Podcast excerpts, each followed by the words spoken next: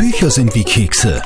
Der Live-Radio Bücher-Podcast mit Dagmar Hager. Dirk Stermann ist, nein, kein Piefke, sondern ein Österreicher deutscher Herkunft. Mit einem sehr kritischen Blick. Auch auf das Hinterteil von Donald Trump. Man weiß, es gibt so Posts, die sehen so aus, als könnte man ein Glas hin draufstellen. Und so einen Po hat Donald Trump offensichtlich. Wenn das stimmen sollte, verstehe ich auch vieles.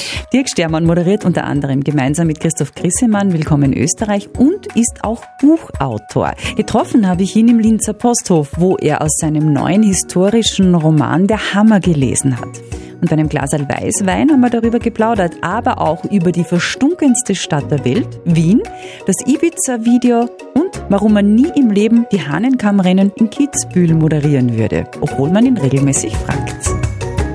Dirk, wie war der erste Moment, als du in Wien angekommen bist, 1987? Ich bin aus dem Bahnhof gekommen und da stand dann links Praha, Brno, Bratislava und ich dachte, wow, weil meine Mutter kommt aus Ostdeutschland und mein Vater hat immer gesagt, sie sei Russin und ich hatte dann das Gefühl, ich bin auf den Spuren meiner Mutter. Mhm. Und äh, es war damals so geheimnisvoll nach Wien.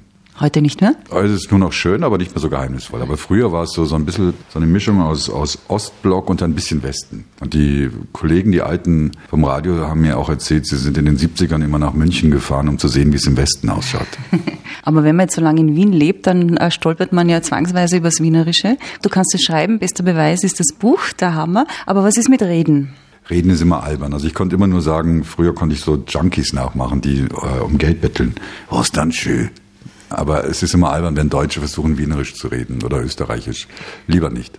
Aber im Buch, wenn du jetzt bei einer Lesung bist, musst du es ja zwangsläufig. Gibt es einen Lieblingssatz an Wienerischen, den du uns zitieren könntest aus dem Buch? Äh, wenn ich das vorlese, dann lese ich das alles Hochdeutsch. Okay. Ähm, also auch die Kärntner, weil ich könnte auch kein Kärntnerisch. Das ist eine Berliner Freundin von mir, die hat gesagt, äh, sie findet so wahnsinnig gut den Ausdruck, das geht sich aus. Das war mir überhaupt nicht mehr bewusst, dass das Deutsche nicht sagen. Äh, das mag ich jetzt eigentlich in Wahrheit auch ganz gern. Da gibt es von mir gibt's schon einen Satz und vielleicht magst du mir den versuchen, doch so vorzulesen, wie er da steht. Das ist der. Moment, da muss ich die Brille aufsetzen. ja, alles gut. Ist es wienerisch oder was? Ich weiß nicht, ich glaube schon, der da. Wer will, wer mag, um mein Kreuz und mein Butten scheißen. Das ist der Originalspruch der Buttenweiber in Wien. Die gab es bis 1860. Äh, das waren Frauen, die so ein Joch über dem Rücken trugen, äh, wo man links war ein Kübel, rechts war ein Kübel, links konnte man pinkeln, rechts konnte man scheißen. Und die Pisse haben sie dann zu den Gerbern gebracht, weil die das brauchten, um das Leder zu verarbeiten. Und es gab so einen schwarzen Umhang, den sie sich umgeworfen haben, sodass man ein bisschen ähm, Diskretion hatte. Aber das war mitten auf der Straße in Wien. Ungute Vorstellung ein bisschen. Vor allem, wenn man sich den Umhang geteilt hat mit noch jemandem. Grüß Gott, Servus, Hallo, wie geht's? Knackig. Aber da sind wir jetzt schon beim Hammer. Worum geht's da?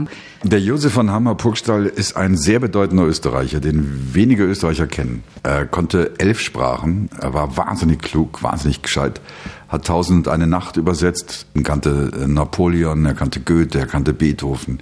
Er war der erste Präsident der Akademie der Wissenschaften und wollte immer Botschafter in Konstantinopel werden, aber Metternich hat das nie zugelassen. Das heißt, er hat sein Leben lang etwas wollen, was er nicht bekommen hat, war wahnsinnig eitel. Eine ganz große Figur, die auch heute noch im Orient zum Beispiel ganz berühmt ist. Goethe hat wegen ihm den westöstlichen Divan geschrieben. Er ist ein großer Mann, der an seiner eigenen Eitelkeit ein bisschen gescheitert ist. Was hat dich gereizt, über den Stoff zu schreiben? Eigentlich hat mich gereizt äh, eine Führung von einer Freundin, die war Facility Managerin an der Akademie der Wissenschaften, also Hausmeisterin. und die hat eine Führung mit mir gemacht und die war sehr spektakulär, weil das alles so Kellergewölbe sind mit Deckenfresken, unglaublich imperial schaut das aus. Und irgendwann standen wir vor dieser Büste und da hat sie gesagt, das war unser erster Präsident und der war für Goethe ganz wichtig, der hat tausend eine Nacht übersetzt und der hatte ein Schloss in der Steiermark mit einem Kuhstall und der hat vor jede Kuh einen arabischen Spruch an die Wand geschrieben, damit sie mehr Milch gibt. Dann habe ich mir gedacht, komischer Typ. Und dann habe ich mir so eine Lebenserinnerung besorgt und dann war ich angefixt und habe die nächsten drei Jahre mit Hammer Puckstein verbracht. Jetzt hat aber ein eher nicht wohlmeinender Kritiker geschrieben, oder vielleicht stimmt es ja auch, das ist ja eigentlich die Frage, der Stermann wühlt in Kot und Dreck je mehr ich gelesen habe und je mehr ich mich mit ihm beschäftigt habe, fand ich das so interessant. Dann habe ich mir aber gedacht, wie war denn das damals dann wirklich? Dann habe ich mich eingelesen und Wien war damals die verstunkenste Großstadt Europas. Mhm. Es war so, gibt es tausende von Reiseberichten.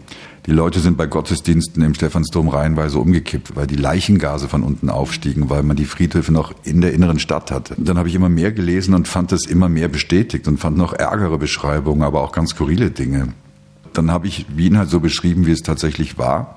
So wie ich auch alles andere in dem Roman geschaut habe, dass alles stimmt. Medizin war furchtbar natürlich. Wenn du zum Zahnarzt gegangen bist, furchtbar. Die sind immer ohnmächtig geworden, weil das so weh tat. Mhm. Es gibt eine ganze Reihe von Merkwürdigkeiten. Zum Beispiel, dass wenn der Kaiser durch eine Gasse ging, wurden Sträflinge auf die Straße geholt. Die haben dann die Straßen aufgekehrt, den ganzen Dreck und Kot, der da lag. Und dann wurden sie äh, gebeten, sich ringsherum zu stellen und es rhythmisch die Nasenflügel zu öffnen und zu schließen, in der Hoffnung, dass man das weggeriechen kann. Weißt du, da habe ich dann, als ich das gelesen habe, dachte ich, das gibt's doch nicht, das klingt wie erfunden. Ja. Und so klingt vieles in dem Roman wie erfunden, stimmt aber. Das ist wirklich spannend. Im Grunde schreibst du also eher ernste Bücher. Ich meine, das Stichwort auch der Junge bekommt das Gute zuletzt. Mhm. Der Hammer ist ja eben auch jetzt nicht gerade Comedy, aber du machst mega erfolgreich Comedy. Verwirrt das die Leute manchmal? Das weiß ich gar nicht. Also mich verwirrt es nicht. Ähm, ein Fleischhauer wird ja auch nicht den ganzen Tag nur jedes Tier, das ihm begegnet, schlachten wollen. Das Gute ist ja, dass Menschen unterschiedliche Dinge machen. Und ich habe immer schon geschrieben, das ist mein vierter Roman. Das interessiert mich halt. Ich habe mir das vorher gar nicht überlegt, ob das die Leute verwirrt oder nicht. Und ich mache es halt. Bleiben wir nochmal kurz beim Thema Comedy. Wie angeschlagen bist du eigentlich nach einer gefühlten Ewigkeit gemeinsam mit Christoph Grissemann? Da ist zum Beispiel es hilfreich zu schreiben, weil wir so viel zusammen machen. Also wir arbeiten so lange schon zusammen und treten so oft gemeinsam auf, reisen so viel dann ist es einfach sehr angenehm, dass man einen Freiraum hat. Beim Schreiben brauche ich ihn nicht. Das ist das Gute. Da muss ich nicht auf seine Laune hoffen, seine gute, oder ob er pünktlich kommt oder nicht, oder ob ich pünktlich komme. Da setze ich mich hin alleine und arbeite vor mich hin. Und das Tolle ist beim Schreiben, das ist so wie Verreisen auf der einen Seite.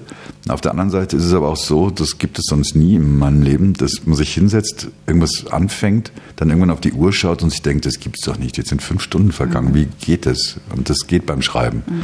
Das heißt, ich mache das in Wahrheit, weil ich es gern mache und freue mich dann, wenn es Leute mögen. Das kenne ich auch. Was wärst du ohne ihn? Ohne ihn würde ich dann halt, ähm, was würde ich denn dann sein? Dann hätte ich mein Studium trotzdem geschmissen und ich wäre ohne ihn wahrscheinlich das gleiche wie heute, nur ohne ihn halt. okay, jetzt bist du aber über 50, viel unterwegs, viele Auftritte. Ändert sich da was? Ja, es ändert sich, dass man das nicht mehr so gerne macht. Also man fährt nicht mehr gerne rum. Also ich sitze jetzt lieber zu Hause und arbeite dann zu Hause oder arbeite jetzt in den Hotelzimmern. Das ist jetzt auch gut, weil früher das Ödeste beim Kleinkunstleben ist, dass du halt immer wieder an den gleichen Orten bist und dann auch keine Lust hast, zum 15. Mal dir bei Tofner Nebs anzuschauen. Nichts gegen Beethoven an der Ips, aber und jetzt äh, nutze ich dann halt die Zeit, wenn ich ankomme, dass ich arbeite und dann äh, schaue ich auf die Uhr und dann sehe ich, oh, jetzt muss ich auf die Bühne und dann gehe ich halt auf die Bühne. Also die Vision ist jetzt nicht tot von der Bühne fallen, sondern lieber die Finca auf Ibiza. Die Finca auf Ibiza ist gar kein Ziel. Äh, tot von der Bühne fallen ist auch kein Ziel. äh, mein Ziel ist es eigentlich noch ein bisschen zu leben und in Wahrheit irgendwie mich selber überraschen zu können, was ich als nächstes mache. Ich weiß es auch noch nicht und das ist immer, finde ich, ganz gut. Also wenn man nicht alles vorgeplant hat. Aber Ibiza noch ganz kurz, was war dein erster Gedanke beim Sehen dieses berühmten Videos? Ich habe die ganze Zeit gewartet, dass im Video irgendwas jetzt passiert, dass das aufklärt, weil ich konnte mir nicht vorstellen, dass das echt ist. Mhm. Es hat ziemlich lange gedauert, bis ich das geglaubt habe, dass das stimmt. Es gab aber so wenig, was dagegen sprach. Und dann habe ich irgendwann Kommentare in den Zeitungen, in seriösen Zeitungen gelesen, dann merkte ich, das stimmt wirklich. Und dann war es am nächsten Tag ganz lustig, weil da sind ganz viele Leute so spontan zum Heldenplatz gegangen. Keiner wusste genau, was passiert, warum man dort ist. Das waren, glaube ich, 10.000 Menschen. Und jeder hat jeden angelächelt. Und, und dann spielte diese berühmte Band eben direkt am nächsten Tag schon in Ibiza. Das war sehr, sehr merkwürdige Stimmung, aber ganz schöne Stimmung. Das mag euch die FPÖ nicht besonders. Werdet ihr da beschimpft? Kriegt ihr da Reaktionen, die heftiger sind?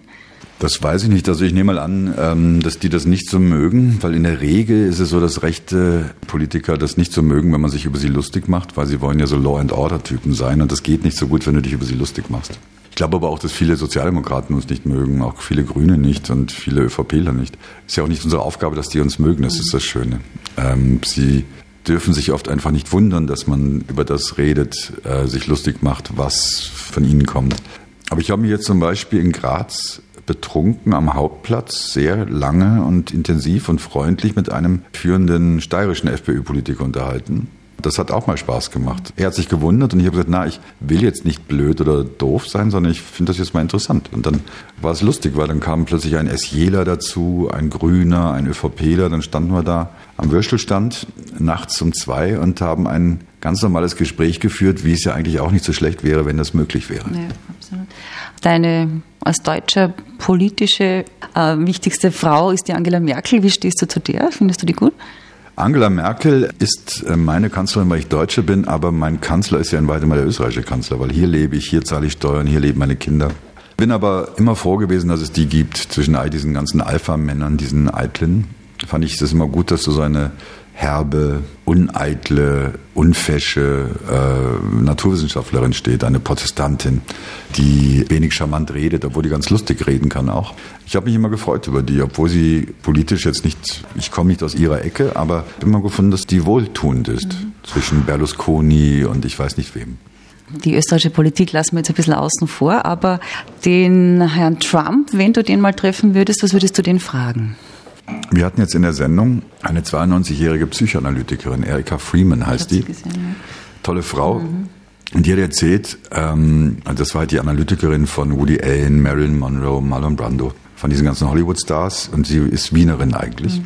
Mit zwölf Jahren nach New York gegangen, zwangsweise. Und äh, die hat erzählt, dass sie neben Donald Trump saß oder hinter ihm und gesehen hat, dass sein Arsch so ganz quadratisch ist. Und dann tat er ihr so wahnsinnig leid. Und da würde ich ihn fragen, ob ich einmal seinen Popo sehen kann. Das würde mich interessieren.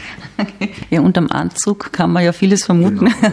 Also, man weiß, es gibt so Po's, die sehen so aus, als könnte man ein Glas hin draufstellen. Mhm. Und so einen Po hat Donald Trump offensichtlich. Wenn das stimmen sollte, verstehe ich auch vieles. okay. Äh, und eine Persönlichkeit, die auch äh, sehr polarisiert ist, die Greta Thunberg gerade. Wie, wie siehst du die?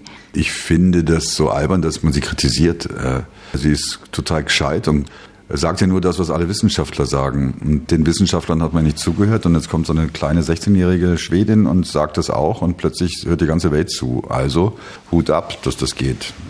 Ich hätte halt Angst, alleine mit dem Segelboot über den Atlantik zu fahren. Sowas würde ich nicht machen. Aber sonst finde ich alles sehr gut an ihr. Und sie wird ja Mensch des Jahres am Time Magazine. Ja, ja. Genau, Persönlichkeit des Jahres. Finde ich vollkommen zurecht. Okay, und dann hätte ich jetzt gerne noch das hier bitte. Kurz und kompakt. Wie hat dich deine Mama als Kind immer genannt? Dirk. Äh, Schätzchen hat sie halt immer gesagt. Familie bedeutet mir? Viel. Ich bin ein Familienmensch. Beim Einchecken ins Hotel gibst du welchen Beruf an? Ähm, es ist schwierig. Mein Kollege sagt, schreib mir mal Abt, weil es am kürzesten ist. Ich habe immer Journalist geschrieben, was auch Quatsch ist. Jetzt schreibe ich, glaube ich, immer nichts hin. Eine nette Ex-Freundin sagt was über dich? Dass ich eine sehr treue Seele bin. Sexy finde ich? Äh, sehr viel. Mit zwei Millionen im Lotto würde ich? Würde, mit zwei Millionen im Lotto würde ich einen sehr begabten Jugendspieler für den MSV Duisburg kaufen. Das ist mein Lieblingsverein in Deutschland, der in der dritten Liga ist und sehr arm. Wenn ich eine Frau wäre, dann? Dann würde ich gerne mehr Geld verdienen, zumindest nicht weniger als Männer für das Gleiche. Und wenn ich Christoph Grissemann wäre, dann? Wäre ich wahnsinnig äh, stolz und froh, äh, dass ich Dirk Stermann als Partner hätte. und was würdest du nie, nie, nie für kein Geld der Welt machen?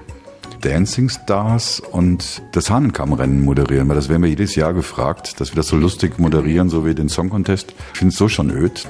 Hasse Skifahren und das möchte ich nicht. Unterwäschewerbung? Äh, als Stimme ja. okay.